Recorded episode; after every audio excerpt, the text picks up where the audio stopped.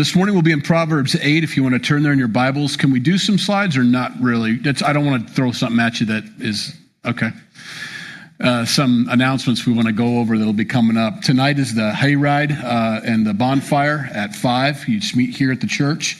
Um, and then there is a meeting after second service for the Easter presentation, uh, pizza and stuff. You'll be meeting in the sanctuary.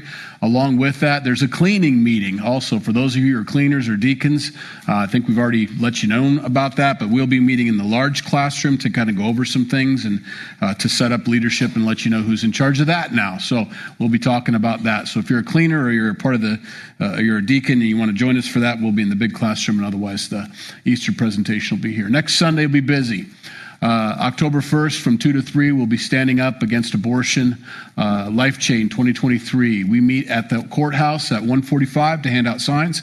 We stand uh, quietly and prayerfully in protest against abortion in this country and, all. Just because the Supreme Court ruled against it doesn't mean it's not happening. So this is the battle is, just changed to states now instead of federal. So it's even more in, intense than it ever has been. So it's important that we do this. Uh, we'll be meeting there for prayer at 145 and then standing for an hour quietly, no confrontation. There may be from the other side, but you don't have to respond. Just keep your eyes closed and pray. Um, and then there's a potluck, October 8th. Uh, back to October 1st, though, I, I, didn't do a slide for this, I don't think, is. Uh, is uh, FCA, Fellowship for Christian Athletes Fields of Faith, is happening that night as well. Uh, that'll be taking place at the Bearcat Arena. Uh, our team will be leading worship there, and then uh, uh, Zach will be doing the, the teaching there and the sharing, and then there'll be other people there. So join them for that. That's at 7 o'clock, I think, at the field. Um, they'd love for you all to sh- show up for that. It isn't just for students. Um, we'd love to have that support. And then also that night is prayer. So Jenny and I are going to divide and conquer. One of us will be here for prayer. The other one will be at uh, you know Fellowship for Christian Athletes thing to represent there, and uh, we'll be having prayer that night because we've already canceled two months in a row. We don't want to do that again. So we'll be having prayer uh, next Sunday as well. So busy next Sunday. So just bring your food and just live here all day long. October 8th is our uh, potluck, uh, fried chicken, chicken strips. Bring a side that goes along with that. Men's breakfast, October 21st, kind of a ways away, but it, will it'll get here eventually. And then finally, I think we're going to do the harvest party. I don't have a sign up sheet for that yet. I was busy week- this weekend at the conference, and so I didn't get one made up. So there is nothing to sign up for yet. There will be next week. So look for that on the table if you want to help with that. Thank you very much, Carolyn. All right. Okay, now I get my notes out and teach the Bible.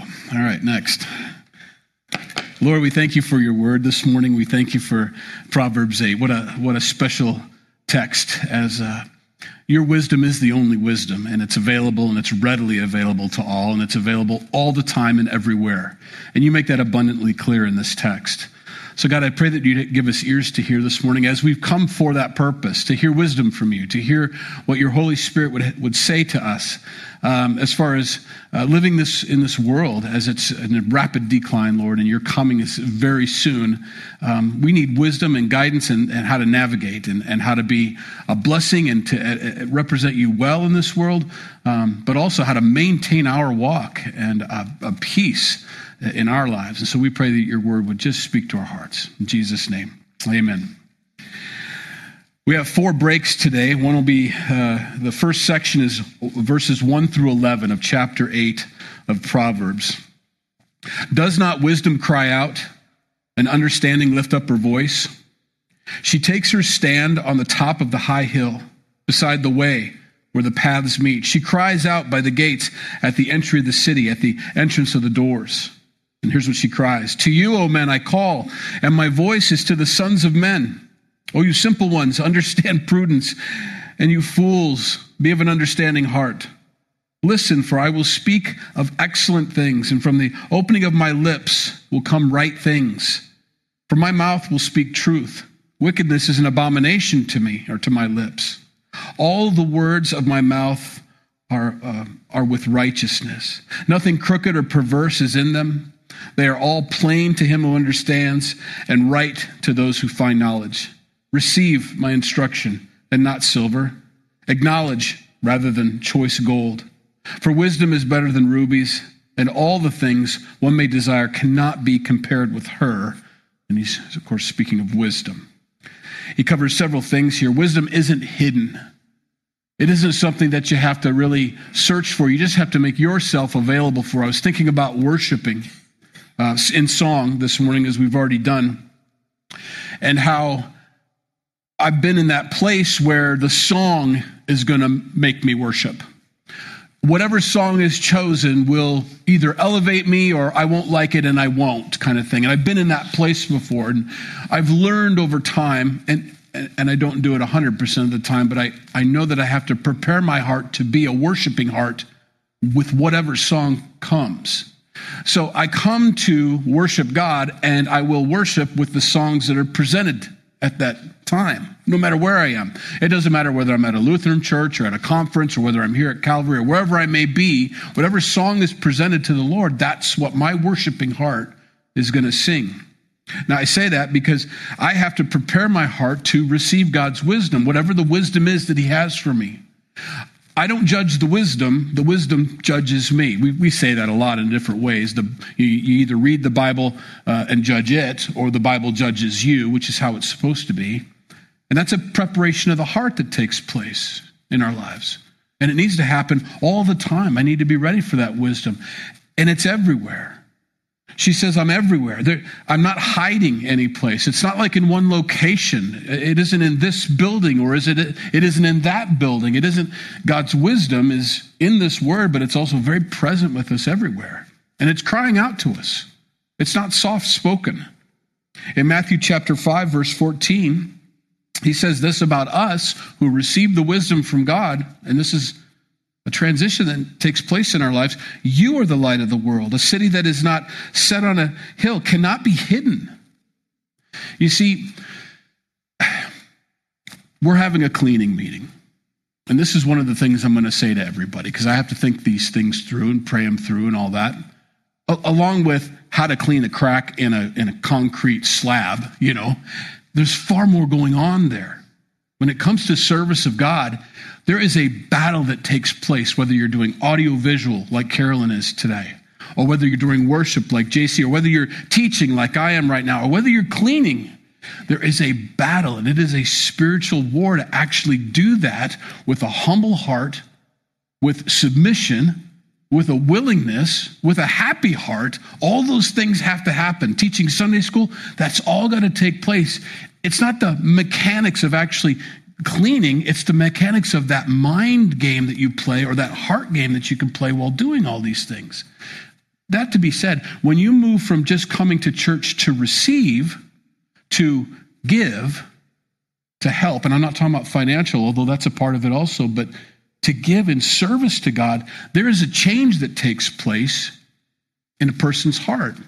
You are now in a different position. You are now moving in a different area of God. You're, you're maturing in the Lord, first of all. You're becoming uh, someone who doesn't come to take, but to, to give. It's a different thing. So, to our text here, wisdom cries out for sure, but there is an obligation that comes with hearing that wisdom. Now, I become a light, and wisdom cries out for me because I carry it. I own it. I, it's become a part of my heart. Paul says that a couple times. You're going to be judged according to my gospel, Paul says. Your gospel, your good news. It's the good news of Jesus Christ. No, I've taken the good news of Jesus Christ into my heart. It's become mine now. And now wherever I go, I share that gospel likewise with God's wisdom. That's how she's able to be everywhere all the time. She's where you are, she's where I am. Someone comes up to me, I don't know, Walmart, it could be anywhere. I keep picking on Walmart. It could be Hy-Vee, it could be Dick's Sporting Goods in St. Joe, or wherever it is that I go to shop or be. You'll run into someone that you haven't seen forever, and they say, oh, Hey, I'm glad I saw you. This has got to be the Lord. I'm like, I don't know if it's got to be the Lord or not, but okay. I got this thing going on in my life. Well, tell me about it. And I'm not saying I will have wisdom, but I tell you what I'm doing while you're telling me your problem. I'm praying. Oh, God, give me wisdom. I pray that you'd cry out. I pray that you'd show me. They're asking me a question or they're about to ask me a question. I want to give out that answer, you know. I want to be able to give them your word. I want to give them what you've taught me, what you've shown me. So when Jesus says, You are the light of the world, a city that is set on a hill cannot be hidden, he expected us all to shine with the gospel that he presented when he was on earth. Now we have it, and it should be shining in all sorts of places. Everywhere we are, you see. So when wisdom says she cries out, she also cries out and uses you as a beacon. You're the megaphone that she cries out from. It's important. And not only is it there, it's everywhere. Deuteronomy chapter 6 describes uh, a parent's heart, basically. And if you're not a parent, it still applies to you. Don't, don't feel like you're left out as a single person or as someone who doesn't have children, makes no difference. This still applies. Deuteronomy 6, beginning in verse 6, speaking of wisdom, speaking of the words of God that have come into the hearts of people. And these words which I command you today shall be in your heart you shall teach them diligently to your children. You shall talk of them when you sit in your house, when you walk in the way, when you lie down, when you rise up. You shall bind them as a sign on your hand, and they shall be as frontlets between your eyes. You shall write them on the doorposts of your house and on your gates. It should be everywhere in your life.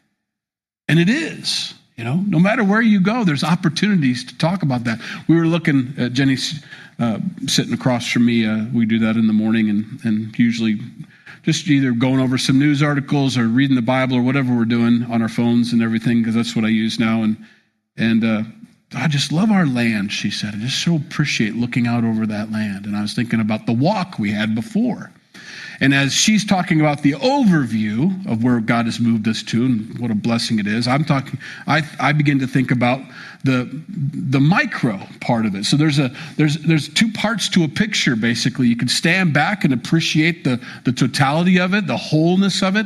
But as you move closer to the picture, you begin to see the details and you appreciate the small things too. So you notice the bugs and the, the 12 or 13 different kinds of wildflowers, you know, that are out there. You don't even notice that goldenrod. Oh, we think allergies when we see goldenrod. It's kind of pretty though. I mean, if you didn't have allergies, you'd appreciate it, you know? Clover, clover, oh, that's good for feed. Well, it's also a really beautiful purple flower and a white one, depending on what kind you have, you know? And, and, and on and on. And then there's these yellow ones that are popping up, you know, the, the, that look like sunflowers, but they're mini, you know, mini sunflowers. There's like a hundred different blooms on one big stem. I'm saying this that no matter where you go, there's opportunities, whether that's walking or whether that's an overview or whatever it is, there's opportunities to share. There's wisdom there.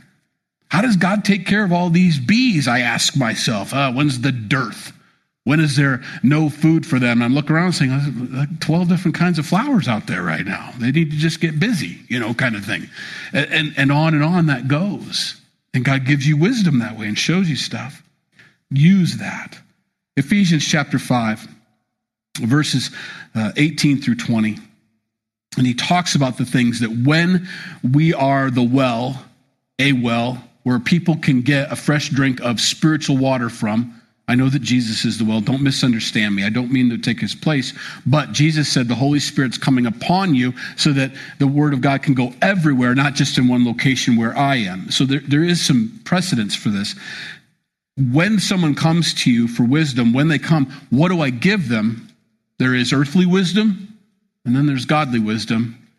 And he says this Do not be drunk with wine, in which is dissipation, but be filled with the Spirit, speaking to one another in psalms and hymns and spiritual songs, singing and making melody in your hearts to the Lord, giving thanks always for all things to God the Father in the name of our Lord Jesus Christ. When you share something with someone, share a psalm with them, share some proverbs with them, share Proverbs 8 this week with somebody or a portion of it. You'd be surprised. He says it again in Colossians 3:16 a little differently. Paul's still the writer. Let the word of God or let the word of Christ dwell in you richly in all wisdom teaching and admonishing one another in psalms and hymns and spiritual songs, singing with grace in your hearts to the Lord. You don't just use those psalms to build somebody up, you also use to admonish and to teach. They're, all, they're, they're good for all of that. If you've been coming on Wednesdays, you know that he, Paul told Timothy the same thing. All, all of Scripture is useful for these things to teach people, to, to, to build people, to grow people in the Lord. That's the wisdom that cries out. Verse 12 I, wisdom, dwell with prudence and find out knowledge and discretion. The fear of the Lord is to hate evil, pride and arrogance and the evil way, and the perverse mouth I hate. Counsel is mine and sound wisdom. I am understanding. I have strength. By me, kings reign and rulers decree justice. By me, princes rule and nobles, all the judges of the earth. I love those who love me, and those who seek me diligently will find me. Riches and honor are with me, enduring riches and righteousness. My fruit is better than gold, yes, than fine gold, and my revenue than choice silver. I traverse the way of righteousness in the midst of the paths of justice, that I may cause those who love me to inherit wealth, that I may fill the treasuries. The writer here, God, says that his wisdom owns these things. I am these things. He says, I, I, I, dwell with prudence. That's where I live. It's prudent to follow me, to obey me, to, to do what my word says. Um, let me go on here. The pride and arrogance and evil the way I hate counsel is mine. Counsel, all counsel is God's counsel. In other words, God's word is counsel. There's no other counsel outside of God's counsel. You can't add to it. You can't improve upon the word of God. It's everything. It's got everything for everybody. He says, not only that, I have, I, I have sound wisdom. I am understanding. You can't have understanding without him. That's what he does. That's what God's word does. It gives you understanding into things. I don't understand what's going on with the world. As you read God's word and you begin to develop a biblical worldview, it makes complete sense what's happening. Reason is, is which we'll talk about here later on in the, in the chapter, but reason is departing from men. You, you can't even talk about different opinions now because reason has left those on the left. There is no reasoning. Now, when I say that, I'm getting political here. Well, I guess Jesus is going to separate the goats and the sheep. And we, we learned this at our conference a little bit, and just we know this, but the goats go to the left and the sheep go to the right. There's no, the idea here isn't that all, you know, there is a separation that's taking place and you're feeling it. Whether you know it or not, that's what's happening. Oh, our, our country's being divided. It absolutely is. And the more people that try to unify what the Holy Spirit is dividing and separating goats and sheep right in front of your very eyes, you're, you're going to frustrate yourself. Jesus is coming very, very soon. And what we're feeling is you no longer be, they used in the conference, it was a great word, the, in the mushy middle of Christianity. Um, you know, you're going to have to make a choice. There's not going to be any gray area anymore. There's not going to be in that place where no one's going to call you out. You're going to either have to accept Jesus Christ as your Lord and Savior, or you have to reject Him as your Lord and Savior. You have to say, I absolutely believe the Word of God is infallible and is the source of all truth, or you're going to have to say, I don't believe the Bible and it isn't the source of all truth. There's a dividing that's taking place. Wisdom is crying out, saying, I would encourage you to go to the right. I would encourage you to come towards me at this time of division and not move away from me at this time of division. Here I go. I've been asked again um, to join a ministerial alliance. And it's been years since they've asked me. They know better. No, and here, yeah, it's funny because it is. It, but here's the reason why because it needs to be clear why. I love brothers and sisters in the Lord, and I love the unity of the Holy Spirit. I love God's word and everybody that loves God's word. Wisdom loves those who love her. So as I contemplated, let's give it another shot, I asked a simple question Who all is in this ministerial alliance? And they named three churches that have completely walked away from God's word, have rejected Jesus Christ as the way, the truth, and the life, that He's the only way to get to heaven. They go outside of God's word for their counsel and they reject portions of Scripture, if not all of it. I don't care if we're going to be in allegiance on one area. I can't show myself at these meetings and let people think that I'm in alliance with them. I'm not. That one moment that we're going to agree on this one little thing, and that's all we're going to agree on, doesn't stay there. That's not how the world perceives it. They see us show up at these things and say they must approve with everybody and everything, and I don't. And so I can't. And that's an interesting place to be in a town. And it puts you in a funny place too. And I'm, I'm just letting you know. So when you say to people, Where do you go to church? And you say, Calvary Chapel, and they go, Oh. At least you know why they're saying, Oh. You know, I love them, but I want them to love God's word more. And I want them to love Jesus Christ like I love him. I want them to be madly in love with their Savior, so much so that it's more offensive to offend Him than it is to offend this world. He's the love of my life. He saved me. He died on the cross for my sins. He gave everything for me.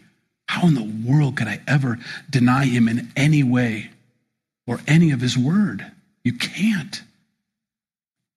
You're going to see a division. You're going to see things happen more and more. Satan is not hiding anymore. He's not ashamed anymore. He's not trying to be secretive. He is out in the open and he's in the streets. And the church worldwide has a decision to make. Are we with Jesus or are we for ourselves? Are we the bride of Christ and defend our husband unequivocally and stand with him unequivocally? Or do, for the sake of popularity or the, for the sake of continuance, is often the case, are we even going to survive this? Do we compromise? We can't. And when we say the church, church needs to do that. The church, we are the church. You are the church. You standing up for righteousness. You standing up for the word of God. You standing up for Jesus. You being public and out loud about your unequivocal devotion to your Savior, Jesus Christ is what makes a body of believers like a Calvary Chapel or any other church strong. Stepping off the soapbox now. She's crying out. And uh, anything that exalts itself above God, as the writer here says, I own these things, I have the corner on all truth. Jesus Christ has the corner on all truth. 2 Corinthians chapter 10, verses 4 through 6.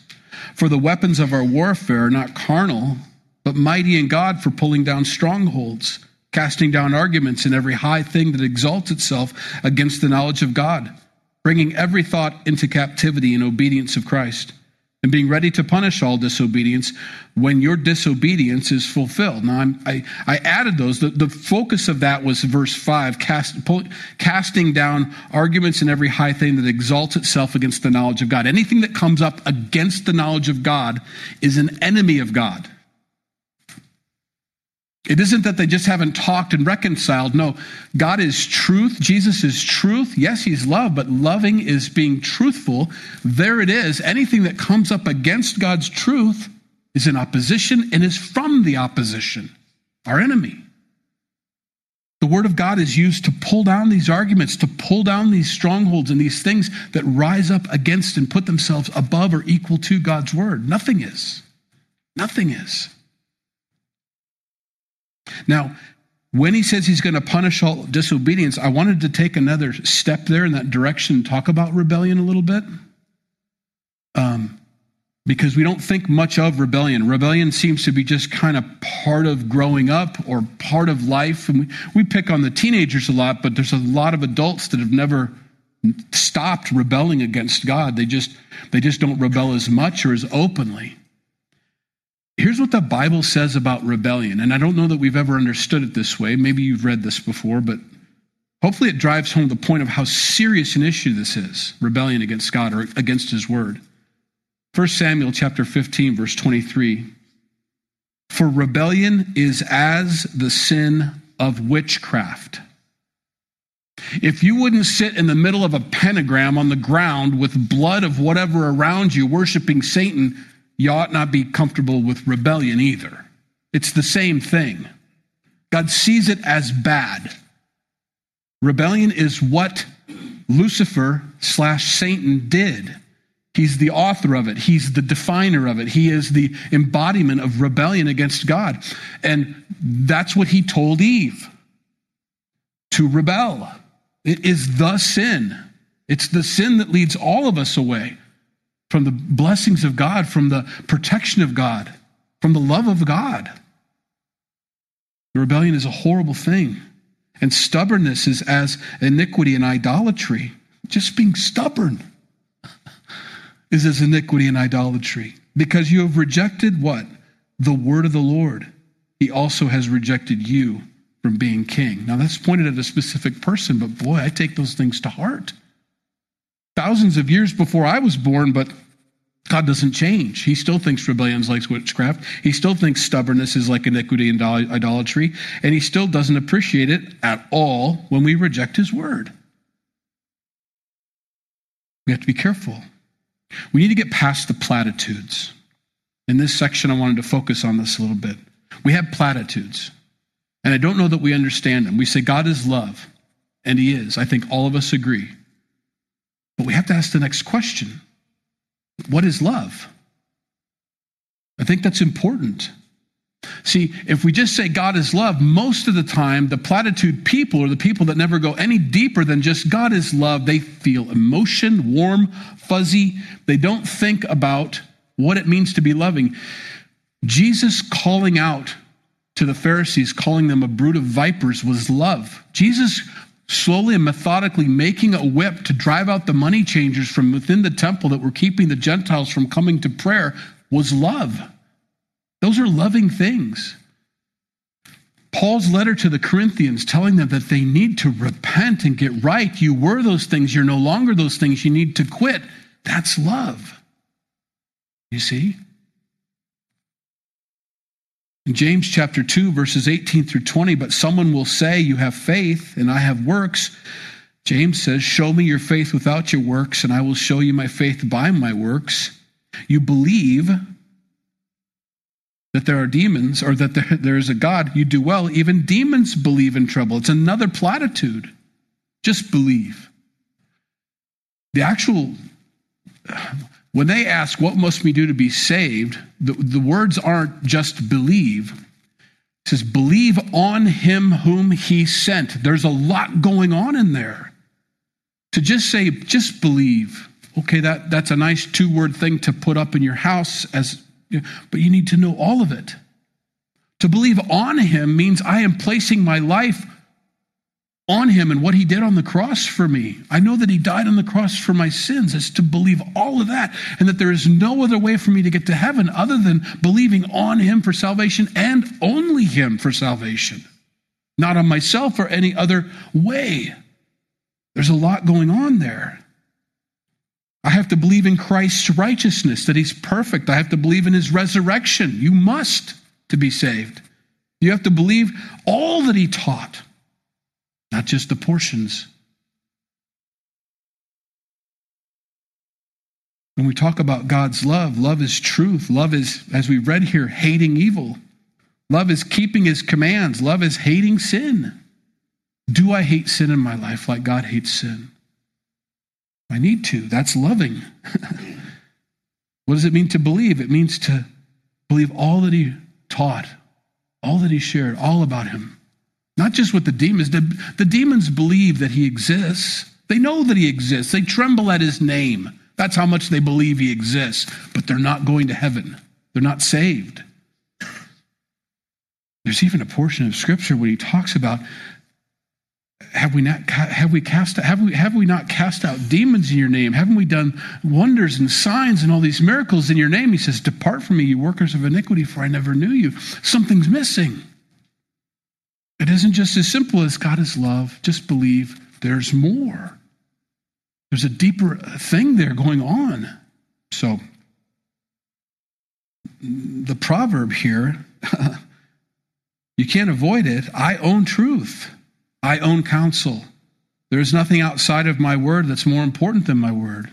Anything that comes up against my word, in contrast to my word, is not for me. We have to be careful. Verse 22 The Lord possessed me at the beginning of his way, before his works of old. I have been established from everlasting and from the beginning, before there was ever an earth. When there were no depths, I was brought forth. When there were no fountains abounding with water, before the mountains were settled, before the hills, I was brought forth, while as yet he had not made the earth or the fields, or the primal dust of the world. When he prepared the heavens, I was there. When he drew a circle on the face of the deep, when he established the clouds above, when he strengthened the fountains of the deep, when he assigned to the sea its limit, so that the waters would not transgress his command. When he marked out the foundations of the earth, when, then I was beside him as a master craftsman, and I was daily his delight, rejoicing always before him, rejoicing in his inhabited world, and my delight was with the sons of men. Wisdom is saying, I've always been here. I've been beside him the whole time. Of course, we're beginning to get a picture of what wisdom is. It isn't just thoughts and ideas, is it? I was there when he was, I was already there before all these things. In Genesis 1 1, in the beginning, God created the heavens and the earth. God was in the beginning, God was before it. Wisdom is of God. The Holy Spirit is our teacher, He is our guide, He is God the Spirit. And He leads and guides us into all truth. He tells us which way to go and which way not to go, and He guards our hearts and He protects our minds and He fills us to overflowing so that no other entity can come in. He takes up all the space. There's no room for the enemy anymore. We're warned about that. You get demon possessed and they cast out the demon and the house is cleansed. He goes, Be careful. You better fill that house with the Lord, lest this empty, clean house gets filled with seven more. That more come in, because all you've done is clean the house and made it available for the next tenant. The Holy Spirit needs to fill us, to take up all that space. In Colossians chapter 1, verses 16 through 18, for by him all things were created that are in heaven and that are on earth, visible and invisible, whether thrones or dominions or principalities or powers, all things were created through him and for him. And he is before all things, and in him all things consist. And he is the head of the body, the church, who is the beginning, the firstborn from the dead, that in all things he may have preeminence. It's talking about Jesus, of course. Jesus is the Word become flesh always been, always existed, there before the foundations of the earth. He's available. This morning, we're getting wisdom. The Holy Spirit is quickening things to your heart. You're wrestling with some things, maybe. Your mind is maybe tuning in and tuning out and thinking of different things. It's totally normal and reasonable for a teaching like this. A lecture is hard to sit through. I understand that. It's difficult to stay attentive constantly, especially if the words all run together, you know. But you're getting things from the Lord. The Holy Spirit is teaching you His word. And you have an opportunity to, as JC prayed, either let these words sink into our hearts and, and consume us from the inside out, like our song, to change us from the inside out, or to bounce and to become unfruitful in our lives. It's up to us. I have to come prepared like I come with a prepared, worshipful heart for whatever song is there, I want to come with a prepared soil of my heart for whatever word is going to be planted, that it might bear fruit. Our final section is 32 through 36. Now, therefore, listen to me, my children, for blessed are those who keep my ways. Hear instruction and be wise, and do not disdain it. Blessed is the man who listens to me, watching daily at my gates, waiting at the posts of my doors. For whoever finds me finds life and obtains favor from the Lord. But he who sins against me wrongs his own soul. All those who hate me love death. We're moving into, um, and most of us felt it when COVID hit in 2020. Things were so strange, not because of the pandemic. There was spiritual warfare like we've never seen before, or we haven't seen before anyway. I'm sure the world has. When Jesus was here, it was quite a battle. We're moving into a time where what you're being taught this morning is so important. this proverb is so important to, to prepare us for what's ahead. You will have to make decisions almost on a daily basis whether you're going to believe God's word or you're going to believe what's right in front of you. What's right in front of you will be an option. It'll be a uh, another choice you could make. I'm either going to walk by faith and believe God's word. I'm going to walk by what I'm looking at right here. And this is exalting itself against the Lord. And although I don't know why, I've got to cling to God's word. You're going to have to make a choice.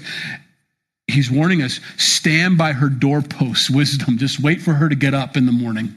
You know, when she comes out, be right there. I got some questions for you, wisdom. I need to ask you some things. You know, he wants us waiting for that, looking for that.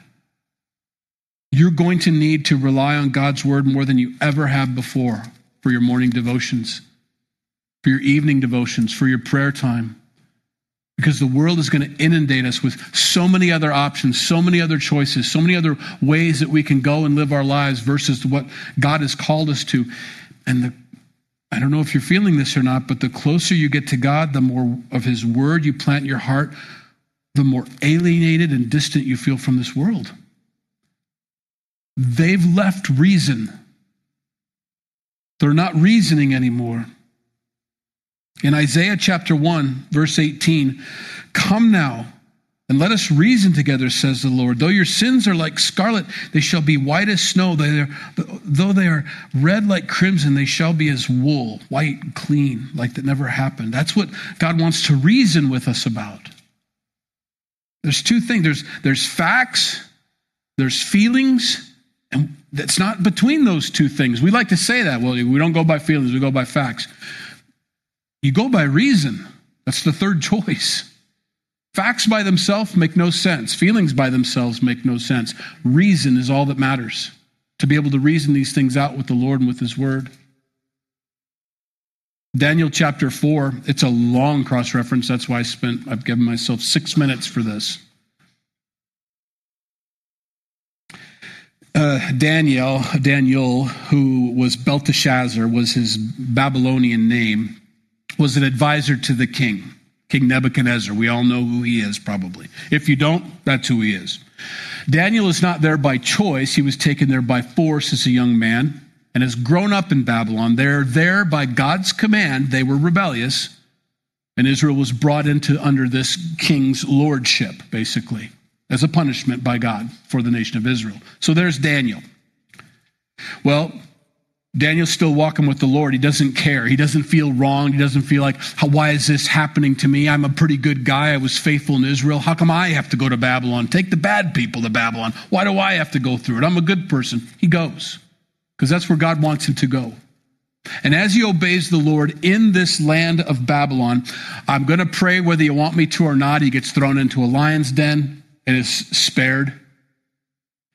Later on, he's going to build this golden image, and his three friends, Shadrach, Meshach, and Abednego, also good brothers in the Lord, aren't going to bow down, and they get thrown into the fiery furnace. So there's this group that becomes a very trustworthy group from Israel that all the people in Babylon say, these guys know what, they know a God that we don't know.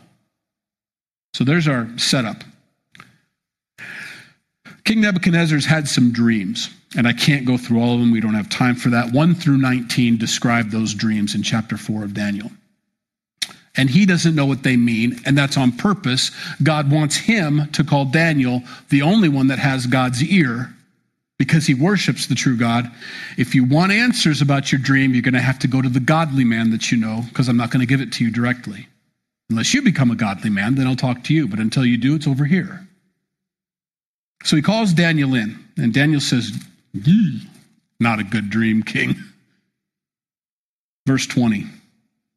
The tree that you saw, which grew and became strong, whose height reached to the heavens and which could be seen by all the earth, whose leaves were lovely and its fruit abundant, and which was food for all, under which the beasts of the field dwelt, and in whose branches the birds of heaven had their home. It's you, O king. who have grown and become strong, for your greatness has grown and reaches to the heavens and your dominion to the end of the earth. Now, so far, so good, right? If you're Nebuchadnezzar. Verse 23 And inasmuch as the king saw a watcher, a holy one, coming down from heaven and saying, Chop down the tree and destroy it, but leave its stumps and roots in the earth bound with a band of iron and bronze in the tender grass of the field. Let it be wet with the dew of heaven, and let him graze with the beasts of the field till seven times pass over him. This is the interpretation, O king, and this is the decree of the Most High, not me. this is Daniel saying, This is God telling you this.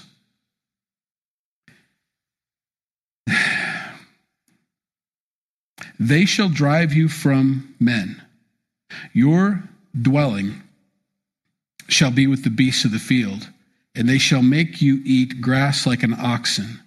They shall wet you with the dew of heaven, and seven times shall pass over you till you know that the Most High rules in the kingdom of men and gives it to whomever he chooses. Inasmuch as they gave the command to leave the stump and the roots, that portion of the dream, your kingdom shall be assured to you after you come to know that heaven rules. Therefore, O king, let my advice be acceptable to you. Break off your sins by being righteous, and your iniquities by showing mercy to the poor. Perhaps there may be a lengthening of your prosperity.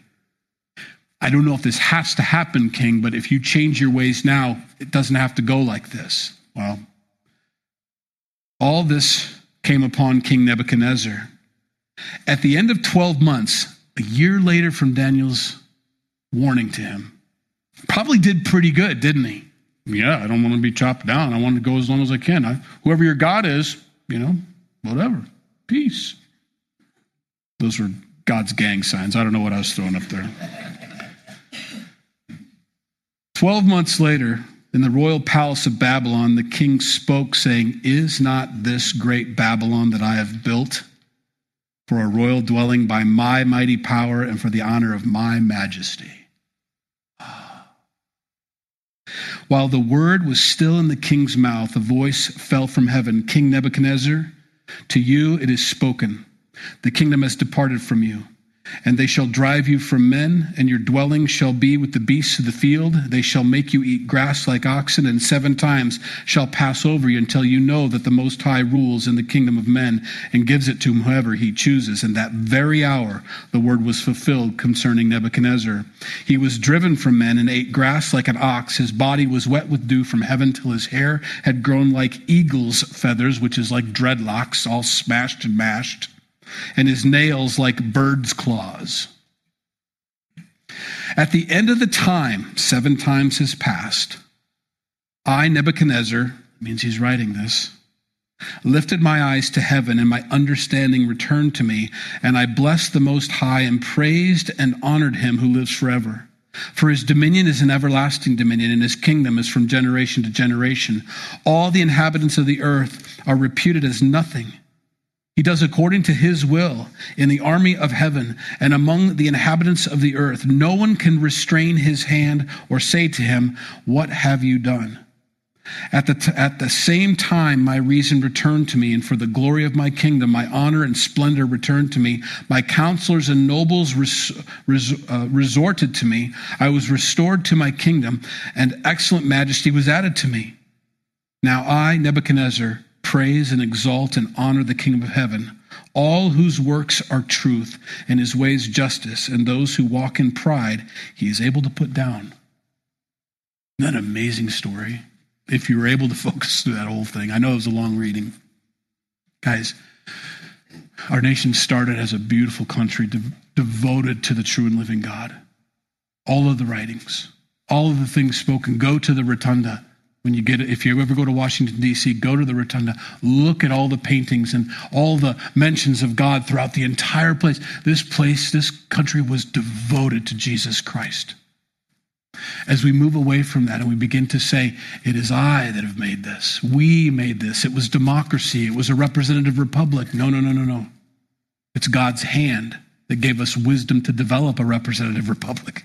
Nothing wrong with that, but it's God's wisdom. And as we begin to call ourselves the creators of our own country, not necessarily us, the church, we all know, I hope, but as our country begins to do that more and more, reason is leaving us. We see it in our streets. We see it in the protests. We see it in the strange developments coming. Wherever we read in the news, it's like, what in the world? Reason is gone. We're like brute beasts now. He's given us over to the lusts of our flesh. What we're witnessing all across the country right now. What we're going to see on Sunday across from us as we stand against abortion and the people that want to kill babies stand opposed to that truth, that love, you're going to see reason isn't a part of it. It isn't explaining your side. We will not have this man rule over us. We will do what we want to do. We will not have a God. He will be erased.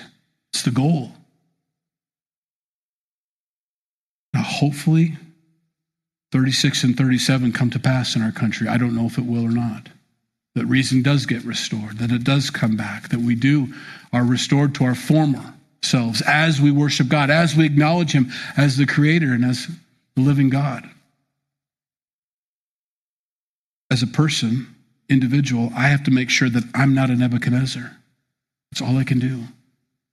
I try to teach as many people as possible don't be a Nebuchadnezzar of your own life. Don't put yourself in that position where God needs to take your reason until you acknowledge that He's Lord, until you acknowledge that He's God. Wisdom cries out. Wisdom isn't hidden, wisdom isn't soft spoken. wisdom is very much available he who finds me finds life and obtains favor. Let's pray. Lord, we love you. We thank you for your word. We pray that you keep it in our hearts. It's a sobering thing. I would love to just have happiness and goofiness all the time, Lord. But the fact is, we're in a fallen world, and it's falling faster and sliding faster into the pit. And we're the light of the world. So, God, whether we like it or not, we are your beacons of hope. We are your truth tellers. We are your watchmen on the wall. We are the ones that will be sharing your love to this dying and lost world that's going into darkness and wants to. I pray that you'd help us to stand strong, to stand firm, to stand with you, regardless, as all the other saints have done since the time of your death on the cross, standing in opposition to this Babylon, to this worldly system. Help us to stand strong in the Spirit, God. Fill these people with your spirit. Give them wisdom. Give them opportunities, Lord, to share this this week with others that are open to it at least, who have soft hearts and are available to be taught. God, help us to open our mouths and to be as loud as wisdom says she is, Lord. Lord, we love you. In Jesus' name we pray. Amen. If you need prayer before you go, please come up. Be glad to pray with you.